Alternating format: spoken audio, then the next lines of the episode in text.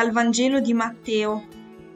In quel tempo si avvicinarono a Gesù i discepoli di Giovanni e gli dissero, Perché noi e i farisei digiuniamo molte volte, mentre i tuoi discepoli non digiunano? E Gesù disse loro, Possono forse gli invitati a nozze essere in lutto finché lo sposo è con loro?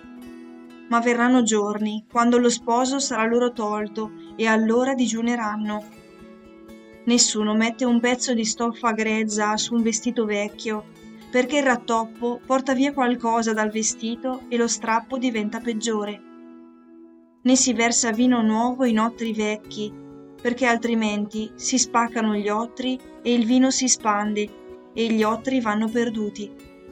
Ma si versa vino nuovo in ottri nuovi, e così l'uno e gli altri si conservano.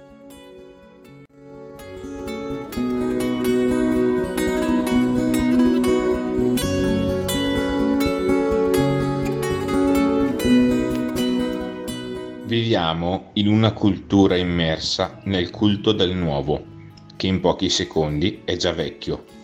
Corriamo e siamo stanchi, sempre alla ricerca di una novità che possa saziare la nostra sete, promessa che però sembra non essere mai mantenuta. Ma Gesù è venuto a portare una novità che diventa radicale e che non smette di essere nuova un'alba eterna che non passa mai. È una novità innestata nel rapporto con Dio, un Dio che chiede tutto. Non vuole la perfezione o l'adesione ad una scuola morale, chiede che mettiamo gioco in tutto noi stessi nel portare avanti un rapporto con Lui. Abituati ad un Dio freddo, misterioso e implacabile, ci viene chiesto di abbandonare questa logica per lasciarci trasfigurare in un'altra.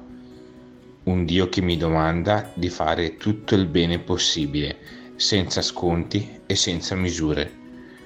Il vino nuovo è l'immagine di un Dio che dona tutto se stesso.